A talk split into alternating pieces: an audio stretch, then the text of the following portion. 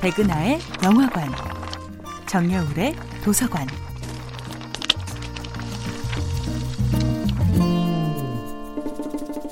안녕하세요. 여러분과 아름답고 풍요로운 책 이야기를 나누고 있는 작가 정여울입니다. 이번 주에 만나보고 있는 작품은 올더스 헉슬리의 멋진 신세계입니다. 이곳의 아이들은 계급이 무엇인지도 모르는 상태에서 계급 감정을 배웁니다. 계급 간의 구별 짓기라는 이데올로기를 습득합니다.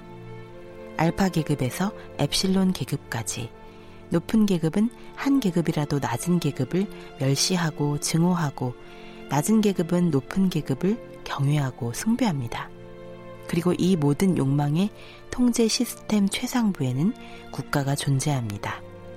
이곳에서는 과거의 유물, 과거를 향한 애착, 과거의 냄새를 풍기는 모든 것이 억압당합니다.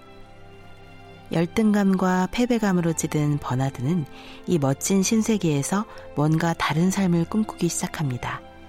버나드는 아무리 무한한 쾌락을 소유해도 결국에는 실현시킬 수 없는 그 무언가를 만난 것입니다. 버나드의 친구 헬르몰츠도 그렇습니다.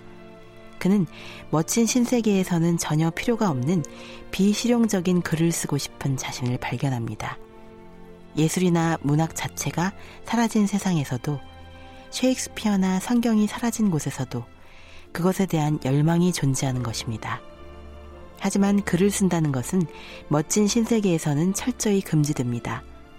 어떤 외적인 강제도 아닌 완전한 자발적인 의지로 글을 쓴다는 것이 지배계급에게는 바로 저항의 가능성으로 비치기 때문이지요. 글쓰기의 주인공이 된다는 것은 곧 창조의 주체, 저항의 주체, 혁명의 주체가 될 수 있다는 가능성을 보여주는 일이기 때문입니다. 심지어 아름다운 것들을 보면 즉각 증오하도록 조건 반사 훈련을 받은 이 도시에서 알파 계급의 최고 엘리트들인 버나드와 헬르몰츠는 아름다운 것들을 열망하기 시작합니다.